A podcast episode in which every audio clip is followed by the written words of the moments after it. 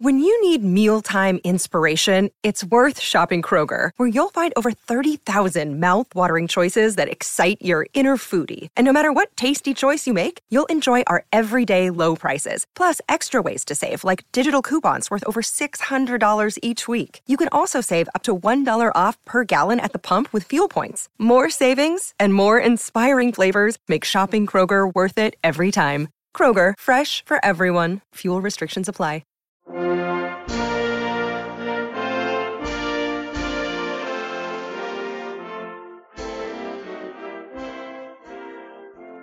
everybody. Ooh, the Jest Man. This is the new guy, the Jester. I'm Mike, that's Tommy. Hey, how's it going? That's Kevin. What's up, y'all? Our guest today, or I guess tonight or this morning, depending on when you're listening, eh, is Averman himself.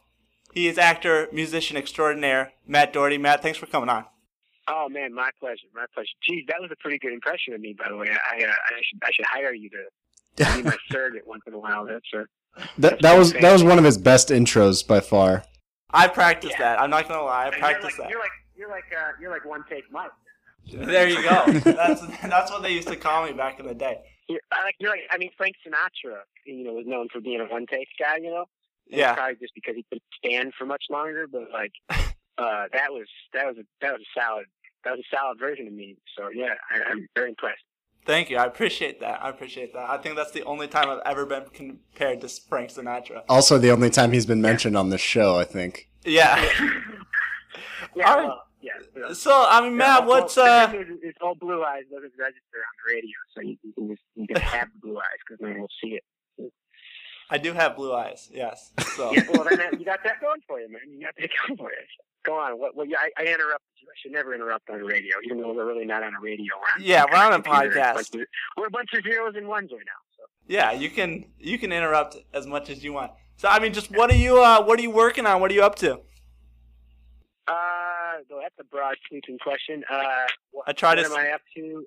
Uh, well, I spend a lot of my time, you know, uh, writing, um, actively writing projects that are always, you know, you, you know, you just kind of, it's like fishing. You, you, you just kind of throw the line out there and you let, you know, let it be read and you get dressed up for the prom and sometimes you get invited to the prom and sometimes you dance and sometimes you just get dressed up for the prom and, and no one calls you. And You just kind of left in this dress that's really uncomfortable and, uh, and that's just kind of the, that's kind of Hollywood in a nutshell. And then sometimes you get taken to the prom, and then you lose your date. It's always a very feminine thing, you know. And then because your date really goes for the football uh, king or, or powder puff queen, and you're just kind of left there with the punch bowl. So, and then sometimes you actually, you know, go all the way and get to dance some cool tunes. So that's the world of, of, of development. I feel like you need to write a teen comedy right now. yeah. Okay. That was I, I mean, yeah. Uh, how about a team vampire comedy set on Mars? Does that work? yeah, sure. I Uh, so got, I got one in my trunk.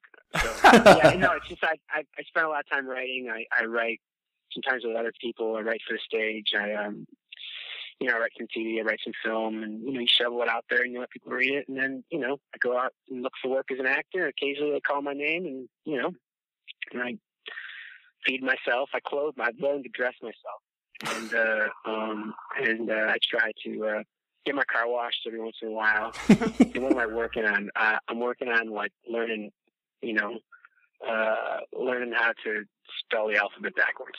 So yeah. Uh, Kevin here. Uh, have you taken a shot at writing a script for D4 by chance? Uh, I have not. Uh, however, I do have some of the inside scoop on the details of that. But I, if I told you, I'd have to kill you. uh, Um, yeah, no, I do know that that's definitely there. are Definitely, you know, people are working on that. Um, there was a, you know, there's definitely a lot of talk about, no more than talk actually. There's actually been work, you know, getting getting a whole bunch of different groups and studios and people all together to look at like who owns the, you know, and to make the new deal. It's just just a lot in that business. So This is one of those.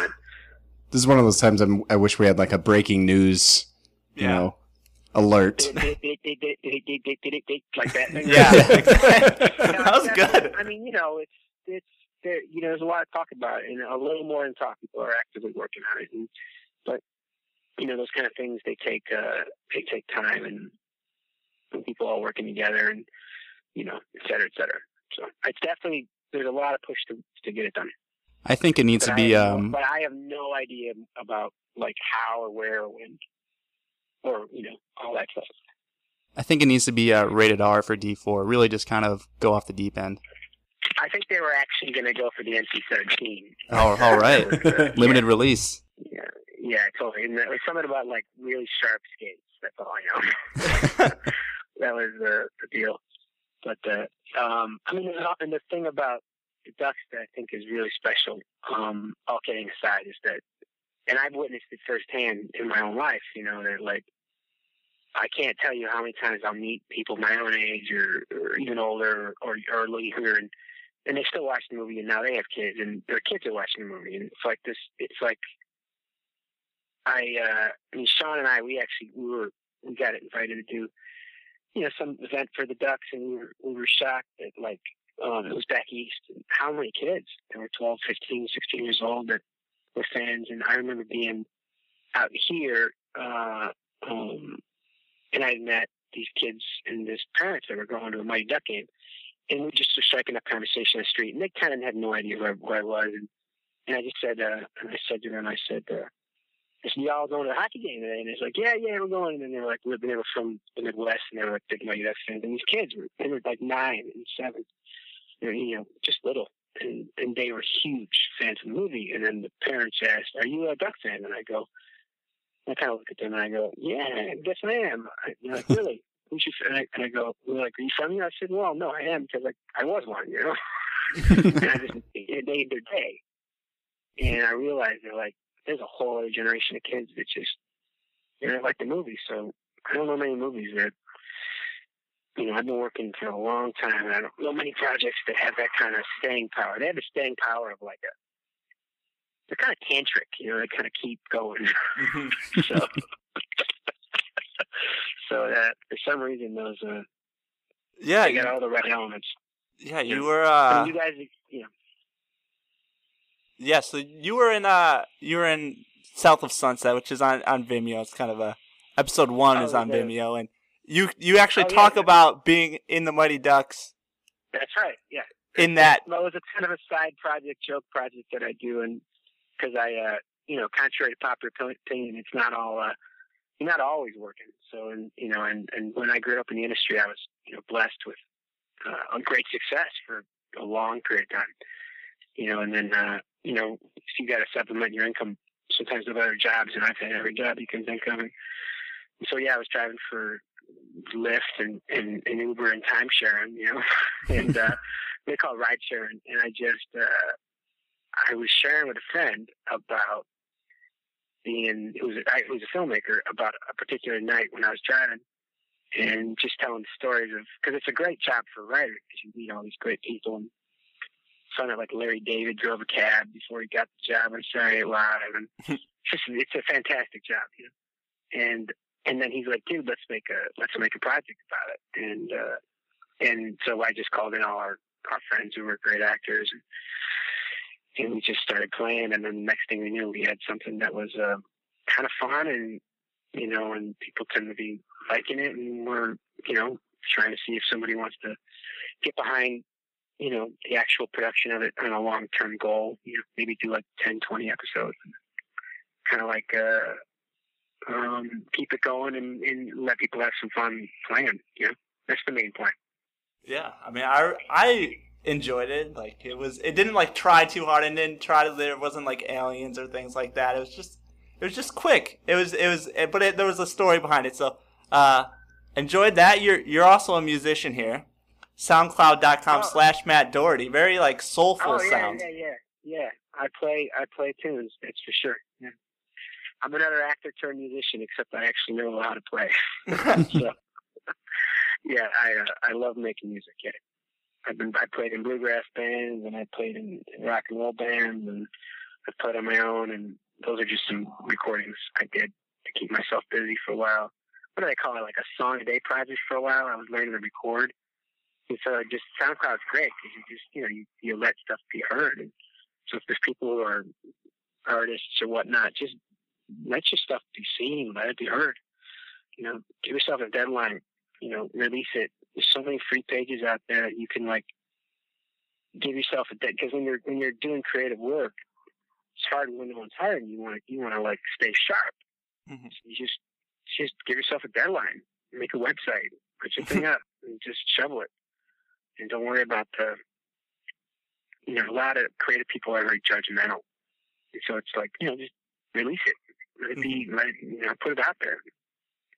You never know, and it's just it's actually gratifying. So that's my little plug for if you're creative and you're listening, like go do that. That was inspiring. You're you're already our most inspiring guest. Oh well, because I'm because I'm relatively sober and, and, and not a menace to society. And, you know, Yeah. I have a, a gainfully employed. Yeah, yeah. I haven't dropped. I haven't dropped too many f bombs. Uh, you know, yeah, totally. Keep the bar really low here. Well, I mean, it's working. You're a busy guy. You got all those. You're you're Ganymede Pan as well. A kind of a sci-fi series. How did you get kind of involved in that? Um, well, that's that was a fun. Again, I just, you know, I just said yes to some friends that I've been around. You know, I'm a member of the Actor Studio, which is I have tried to put like a little very elitist group of uh, of like asshole actors, which is drama one of them. So I can totally admit the Actor Studio was like started by Lee Strasberg, you know, Marlon Brando, and all Paul Newman. And, all these things. I mean, you name it. Like even Gene Wilder's a member, and, and look, you never think he was a member of the studio, but and it was just um it's a really it's kind of like a hard to get in and it's free for life and it's a place to work out and stay sharp when you're in between jobs. It was kind of started because our our work is you never know when you're going to work right? Mhm. and so an actor needs to keep acting or you know you can kind of lose your you just got you want to be around your peers. And so the actor studio is one of these places and and uh and it's like, like it's really hard to get in it's free for life and i meet a lot of different you know friends and there was a guy on there named Alan, and Alan Levi is, you know, he's directed hundreds and hundreds of hours of TV, and he's kind of been a mentor, a friend of mine as a writer and a, and a young director. And uh, and him and his uh, partner Dave, Dave Johnson, and, and you know, they were wanting to do this kids show, and about like kind of mixed kids science fiction.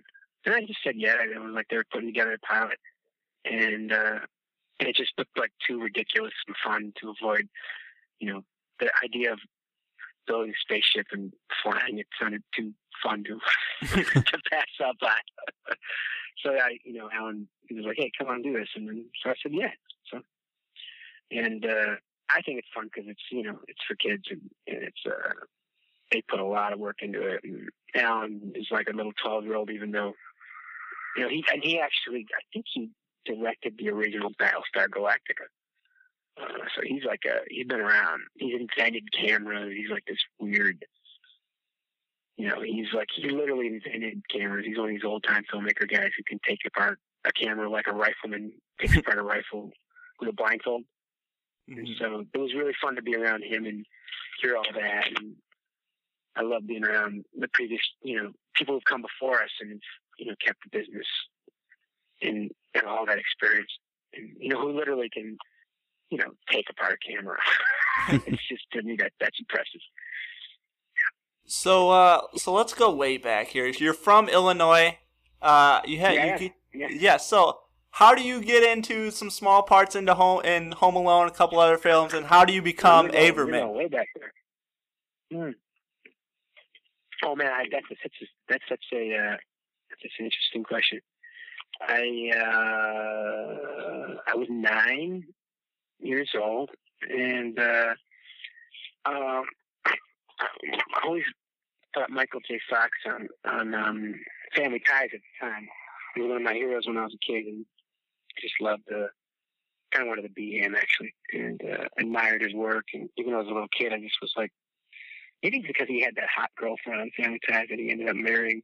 Maybe that was it. But anyways, um, he uh, he would read the paper and the character in the show, so I just would read the paper. And I'm nine, and I'm reading the paper, and I'd pretend to read the business section, just like because his character did that. He didn't know any of that stuff meant. And then I um, there was an article in the on the, the kind of entertainment column in the main section of the Chicago Tribune, and it was uh, uh, I don't know where you get these thoughts. I just you know I I, I kind of believe that like I had a manager who's been a manager of mine for years and years, and she likes to put it. She pitched me some time. She, said, I just love her, and, and she said, "Matt, the industry chose Matt. You know, some people choose it, but she goes, this chose Matt." and uh, I remember hearing that. I was like, I never thought about it like that. Because here I am, nine years old, and I, I'm, I'm literally looking in the paper, and I see a thing for an audition for some redheads, and I used to have really red hair and freckles, and you know, and back in the 80s and 90s in Chicago, that was the thing to have because that's when all the commercials were being made, and I looked all American. I had the freckles and the red hair. I mean, and they used to call them bite and smile kids. A bite and smile means you took a bite out of the bowl of cereal and then you smiled. no, I don't know. I have these natural gifts. In baseball, it's like in baseball terms, it's like knowing how to hit the ball over the fence just naturally. You know? That's Mhm. what it means to have red hair and freckles and be from Chicago in 1987. So I see the ad in, in the paper, and I go, uh, for these redheads, you know, downtown audition for a movie with Gary Marshall. And I didn't know who Gary Marshall was. Was, but I later found out that he was the guy who did Happy Days. And, you know, he's one of the best TV and film directors of all time. And his sister Penny Marshall, the two of them are like king and queen of comedy, you know. And uh, so I go to my mom and I say, let's do this. No one never always thinks, "What did your parents force you?" it? Nobody forced me into it.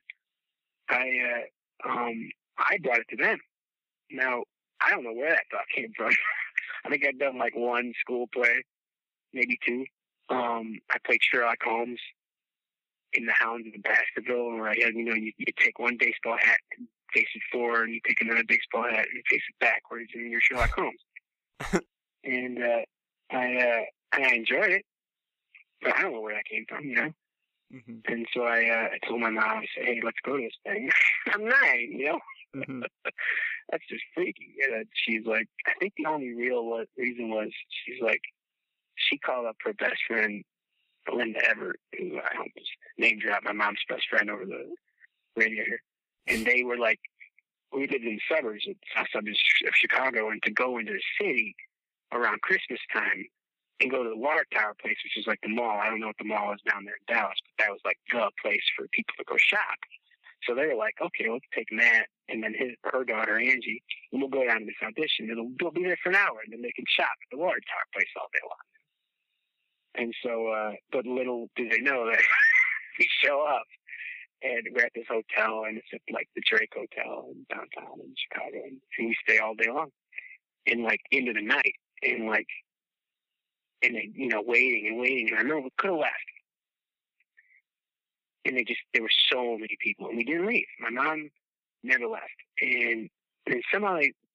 So if I if we would have just left, none, none of this shit would have happened. but we stayed, and then all of a sudden my name gets called. They like do a little like walk down. It was like you're in like a some awful concentration camp line where they go, you stay, you go, you stay, you go, you stay, you go. It was like Sophie's Choice. I, I know it's an awful Holocaust joke, but we're going to tell it anyway. and I somehow, I, uh, I somehow got, you know, picked to stay. And then, then it was like, oh, and we hadn't eaten and they wanted to go shopping. They don't go shopping. I think Angie and, you know, Miss Everett, they left or whatever. Maybe they didn't. We'll find out that out. Either way, it's a good story. so my mom, and they stay. And then we got to wait another thing, and then another wait. And finally, like, I get to read, and they pit me, and I go to another level. And it's just this all day thing. They don't even get to go shopping. We barely get any food. And then they call us back the next day, and I meet Gary Marshall. And my mom knows who Gary Marshall is. I don't know who he is. I've seen Happy Days. And um, he's like this real nebbishy kind of Jewish funny guy, right? And uh, and we're at the top floor of the hotel these penthouse suites, and and uh, we wait, and uh, well, and now it's like we're amongst the the kids who were professional actors, and we've never done any of this before. My mom and I, and and uh, so we're up at the top floor, and and uh, and now there's people who have headshots and resumes, and we don't. We don't even have a Polaroid. you know? And uh, they called me in, and I read for this part. It was the movie Overboard, which was this Kurt Russell Goldie Hawn movie. And um, I read for Gary Might. I'm nervous as all hell. And Gary's like, he's an old time director. He spots he's dealing with a kid, and he says, uh, "Oh, you're uh, you're nervous." And he goes, and he's just this old school guy. He just knows how to put people at ease. So what do you do? And I said, oh, I got Javette, Javette swimming, Javette swimming and baseball. And I just spit it out, right? And he goes, okay, why don't you, you do a handstand? So I do a handstand in front of Gary Marshall. and and he goes, oh, you're a good gymnast. Doing this handstand. I start laughing and I relax and I read and I do the thing and he goes, you're funny, kid. You're good. Get an agent. And I walk outside and I told my mom, I said, Gary Marshall just said, get an agent. so I, uh, so my mom had evidently, some mother had told her the same thing. And then we, uh, we looked up the first one alphabetically in a phone book on the yellow pages. And it was this place called David and Lee, which was one of the top Chicago agents at the time. And then, the, uh, and, uh, we sent some Polaroid in, and I met Marcia Becker, who was my first agent, who I just love. She um, took my mom aside and and that, and then she just loved me right away, and, and it just that doors just opened, and and Marcia was like, uh, literally, we looked them up on the phone book and called them up alphabetically, and uh, and she said, uh, "Here's my only rule when I deal with kids."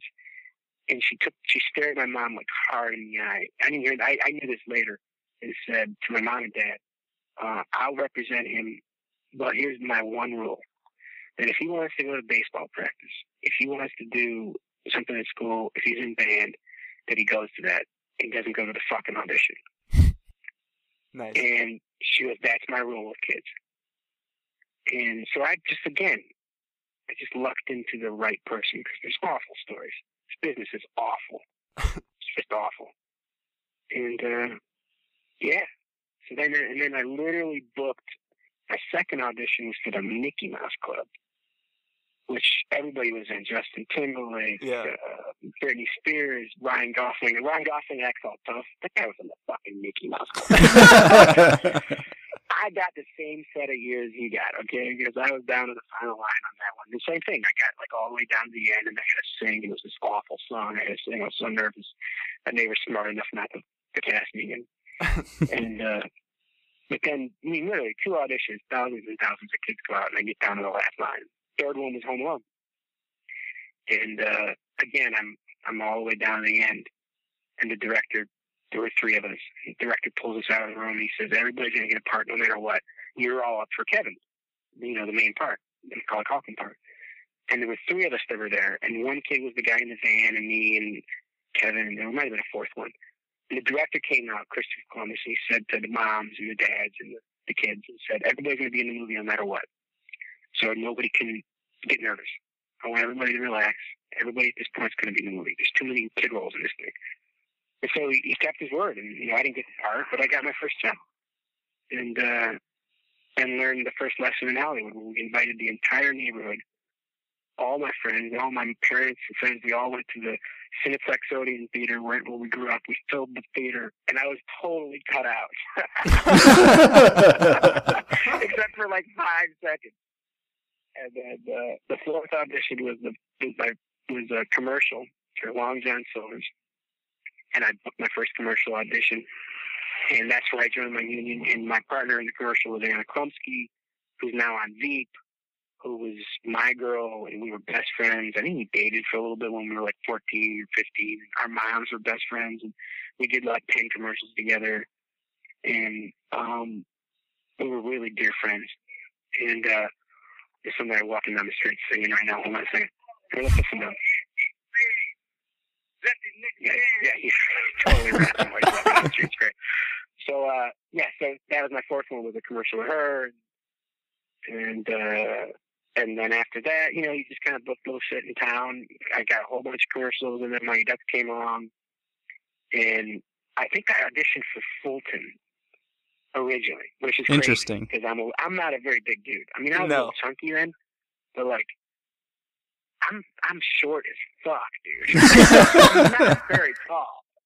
I'm five five if you stretch me, you know, I'm five six if you like really stretch me. And like uh so like somehow I'm I'm I'm called back and going to screen testing for Fulton and and uh I would go to Minneapolis and my oldest brother John, who uh, uh he paid. I remember John took me up when we flew up and you know, uh at this point, I'd worked a lot and done a lot of commercials, did some small parts in films, flew out to California for a commercial, and you know, started to get the whole like, wow, people are picking me up in limos, and you're, you know, you're an airplane, the whole thing, and oh, first class, oh wow, strawberries, cool, you know, and uh, and so we're in Minnesota, and we meet the producer and the director and the writer, and, and I read for Fulton I got to ask Jordan. I think I read for film, but next time I see him, I'll ask him. And uh, it's hard. It's, kind of murky, you know.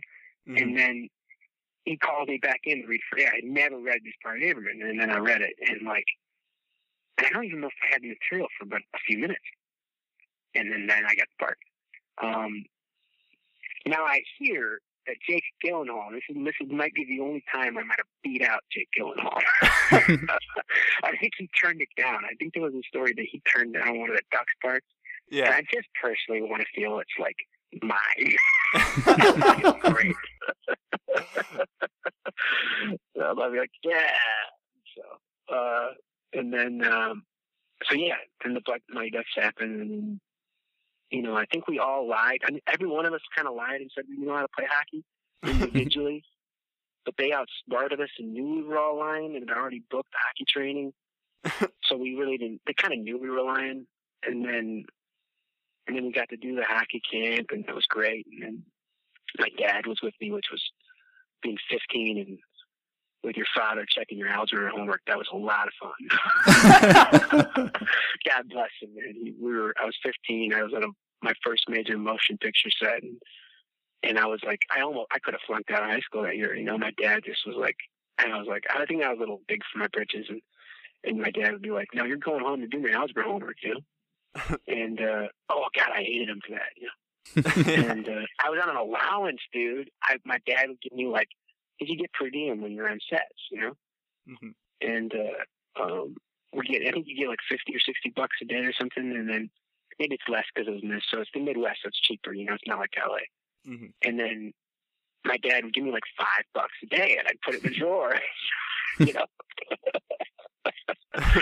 and I had no sense, and then the money just went into a savings account and all that shit. And then, and then, and then my dad you know, I, my dad was really, really responsible for because that first year in high school, I mean, it's difficult for anybody, especially if you're like 15 and you still look 12 and you're not going through puberty till you're 17. And regardless of being a movie star, that's already hard enough just to get through school and shit. And then, uh, yeah, so then we did the first one and, and then, um, no one knew there was going to be a second one, even though we all signed the contract that you know there's like a three picture deal thing, and but no one ever thought that. And then I remember my mom and dad woke me up one morning on a Saturday, and it was on the news that they'd bought a hockey team, and that was like, holy crap!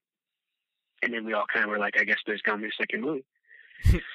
and uh, and then then yeah, I got um Extraordinary Max Murderer from that, and then did the third one, and and then you know my dad and mom like to say that the proudest moment was when I uh, I paid cash to go to one of the, you know, to a school called Northwestern on the south on the north side of Chicago, and being a South Side kid and coming from the south suburbs, and you know, not really born into Hollywood or anything like that, and you know, you know, middle class family. We paid cash to one of the more expensive schools in the country.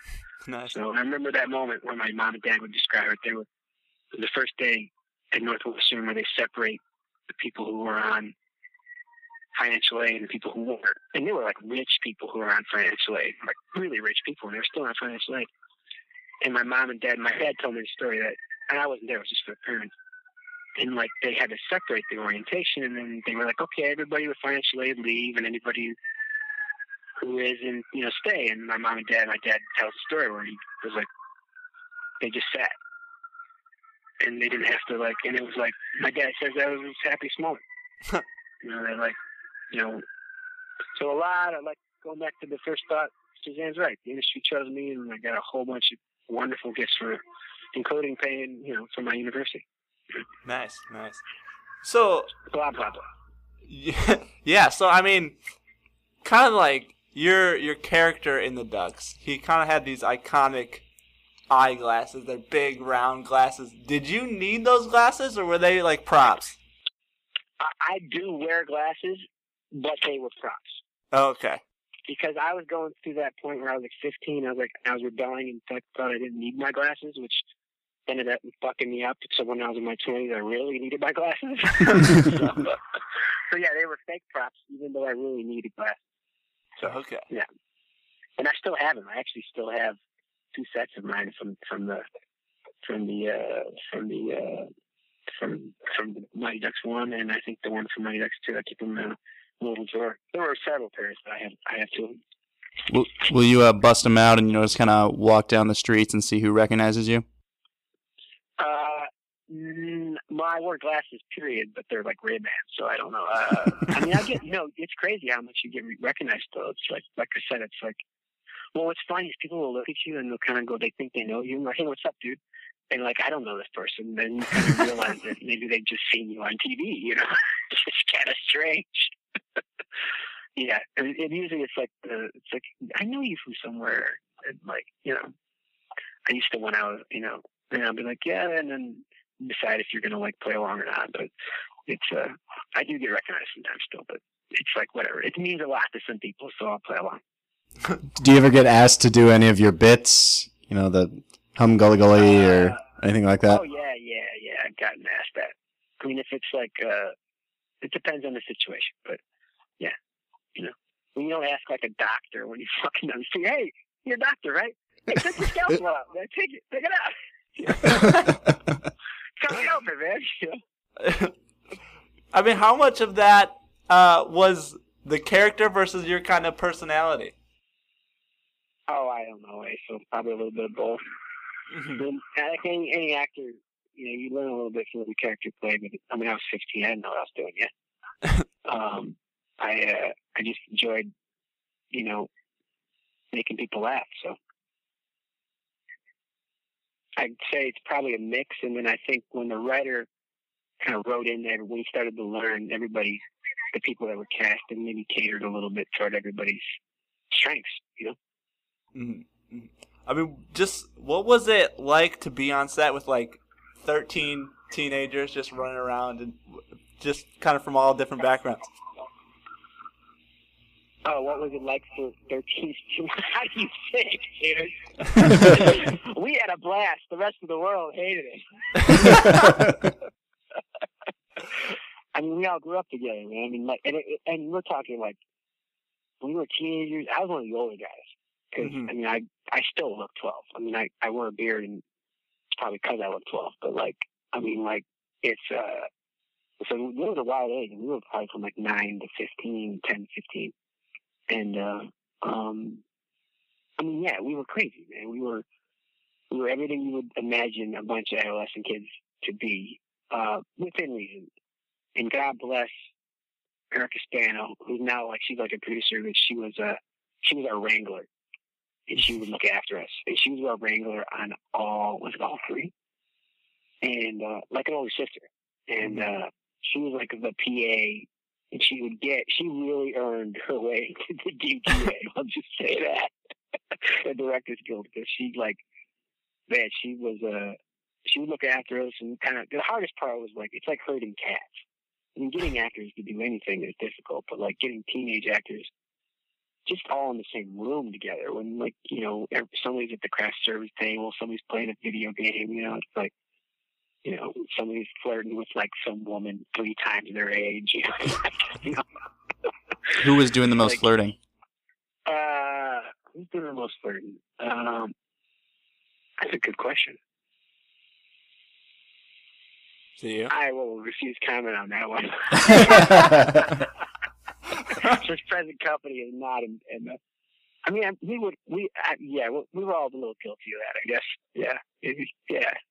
But uh, we'll leave that one off the off the air. All right. So, I mean, how was we talked to Sean a little bit, and he talked about how his mom was uh, kind of like the protector. How was your mom and your your parents just kind of on set and all that? Uh, I, well, um, well, my dad during the first one was like the only dude. You know, my mom, um, uh, it was like the one and only time my dad went with me on things. And, when, and my brother went, I we were really in trouble when my brother was my guardian. Okay. Like twenty. but uh, but like uh, yeah, my dad was with me on the first one. And I think the funny thing about that was like there were all these moms, and then there was my dad, and I, and like I think Josh had his uncle with him. Yeah, so there were like these two guys, and then all these like mom women, and and dad was like the rooster of the of the hen house, and like uh, and my dad is I have my my father's sense of fashion, which is generally wear something until you can't wear it anymore. But I think my favorite story about my dad was we were on the duck buses, which is what we called the little mini bus. They would move us to and from, you know, when we were staying the set or whatever.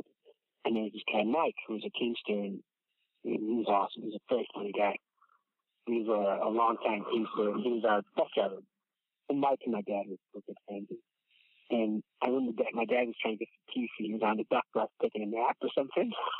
and the cops, the cops knocked on the door. and We're like, they thought he was like this homeless dude. he had these shitty shoes on. He had, cause he had like these awful shoes on. my, I'm, I'm looking at my own shoes right now. I'm just like my Those these awful, like, shitty old shoes. my dad was accused of being a homeless guy in the bus. It was my favorite story for that. and he had explained to them that no, he was the you know the, the dad of one of the thing, you know. Got him. So um but yeah, they were uh we have so many great stories. And all those moms. I'm running the Marguerite's mom who played Connie and she's you know, she's on that Netflix show right now. Is she on um Wet Hot American Summer. Wet Hot American Summer. And she just had a baby, and Margaret and her husband Chris are good friends of mine. And, and they were actually in South Sunset. They kind of did us a favor and, and played with us for a couple hours. And uh, uh, I just saw Marguerite's mom, and I hadn't seen Anne in a long time. And it was like another, it was like seeing family, you know? Mhm. And because when you really grow up and spend that kind of time and go through a ridiculous experience, I mean, I run into Elden a lot. We, we, we'll go out when when uh, he wasn't on Daredevil. We were both looking for jobs. We, we had seen auditions and we just share stories. And it's like seeing family, you know. hmm That's awesome. You know, running into Mike Vitar, and you know, and then like he's a fireman, and not only like a fireman, he's like literally a fire captain now of like a whole Wow. engine. Yeah. So, And, uh, uh, I mean, there's this story out here that the original Adam Banks was was kind of removed because of his like crazy mom, and there's there's some controversy as whether that was the case or not. What uh what do you remember about the original Adam Banks and his mom? Uh, I remember the original Adam um, being. Uh, You can say it. being a dick. yeah, no, I remember like I don't know about his mom. I mean, that was so early on. Like I was like, holy shit, they're paying us to play hockey. I don't have to be in school. I mean, it was like, and we'd just be falling on our heads because none of us knew how to do it. But I think the original Banks was like the only kid who knew how to play ice hockey. And he kind of would like be a little like, I don't know, maybe a little bully on the ice. You know, maybe he was a little, uh, maybe he was uh, just better. And maybe there just was an imbalance between, uh, you know, that and like he was like far superior, like far superior. And um, so, yeah. And then Vinny came in and, you know, God, Vinny, Vinny's awesome. I love Vinny. I just saw him a little while ago. So okay, going back to the the uh, the skills as a hockey think that fucking player. guy had to listen to this thing because whoever it is, I don't even remember his name. And he's like, oh, he's still holding a grudge, and if he hunts me down and like whacks me, I'm gonna hunt you guys down in Dallas. All right, Just FYI. That's fine.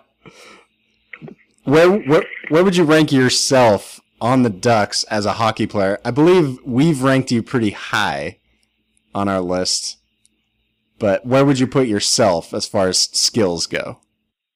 Uh, you mean in terms of reality or my character? Uh, maybe both. Uh, well, I was captain of my high school team, and uh, I was gonna play uh, college hockey. I think somebody else played college. Garrett, who played college hockey? Uh, there were two of us that did. I want to say Garrett did. Mm-hmm. No, not Can you Garrett. Germaine, It um, if you don't recognize him. yeah, and like um, Vinny, Vinny played hockey for a little while too. Uh, but somebody else that I want to know. I forget who else. Um, Josh still plays. Um, uh, but I was I had a hockey scholarship to Western Michigan, like a partial one that I kind of turned down. So I, I I never really been good at a sport ever in my life. I always wanted to be good at one, and I through pure tenacity and like just not giving up, I kind of got I got pretty good. And we had some awesome trainers. Man. We had the best. We had guys who were on Olympic teams and and then people like all these out of work actors would come who were all friends with Steve Brill that are now like huge. Would all come and because it was free ice time. You know, what I mean, like that's the Mhm. thing. When there's free ice time, people want to come and play. So like you know, we skated with MacGyver and you know Peter Berg and and uh, all these like um, guys that were literally Olympians. We held an Olympic 1980 gold medal in our, in our hands. You know, I got to skate with a guy who was the fastest player in the world. You know um, we were trained by the best. So, um, yeah, I, I loved it. I love I love everything about hockey. Um, in terms of my abilities, my as a character, I'm probably not. I'm middle at best. I'm on I'm on the second I'm on the second line, maybe.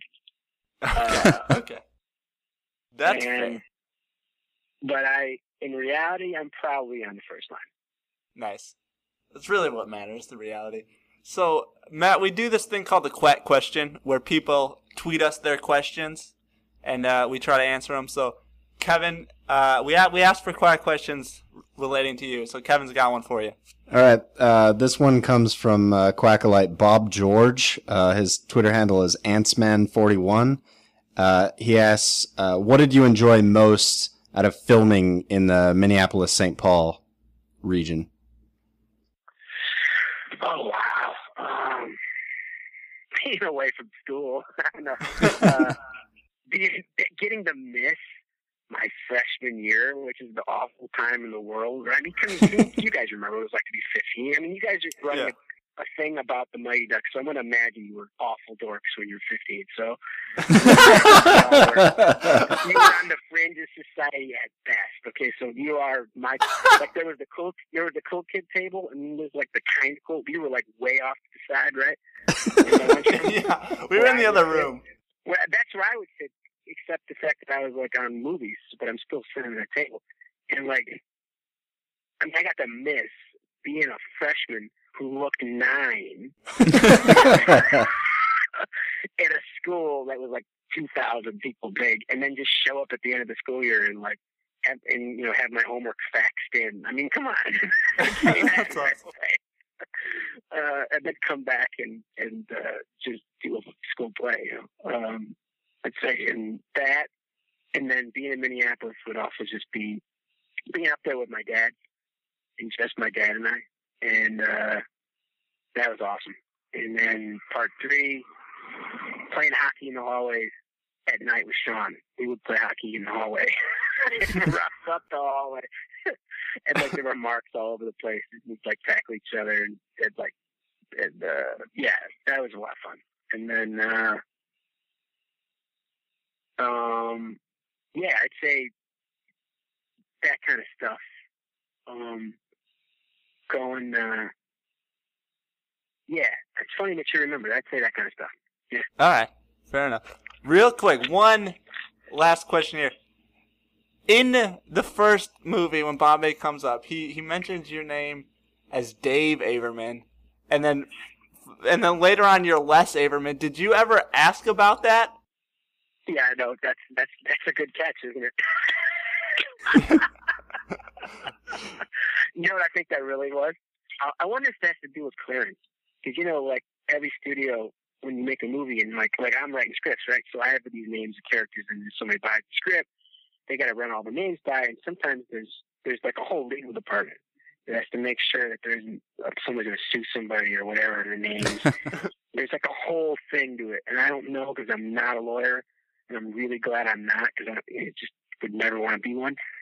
But like, I I would suspect that it had something to do with clearance. So somewhere Okay. there's a Dave Averman who was like, "That's not me. I'm a better fucking hockey player." All right. So Matt, we have we're running out of time, but we I'm sure we have we have a bunch of more questions, so we might have we'll probably have you on again. And oh, uh, man, fun as shit. Yeah, of course, dude. all right, you're- awesome, awesome. You, So y'all, y'all seem fun. I don't normally talk about this shit, but whatever. As long as you're, so it's a lot of fun to do. Well, we're, we're fellow, you know, outside the the room table people. So yeah, That's it, dude. we understand each other. So uh, Yeah. yeah, check out check out everything Matt's doing. Uh, South of Sunset, SoundCloud.com slash Matt Doherty for his music, Ganymede Pond, uh, Pan. For us, theQuakeTech.com, at QuakeTechPod on Twitter, Facebook.com slash QuakeTechPod, and then go to iTunes, go to the Quake Tech Pod, give us a five star rating because this is a five star show as usual, really. And uh, and and like write a review that tells us the, your favorite thing about Matt Doherty's appearance on. And uh, remember, ducks fly together. ducks fly together. Quack quack. Quack, quack.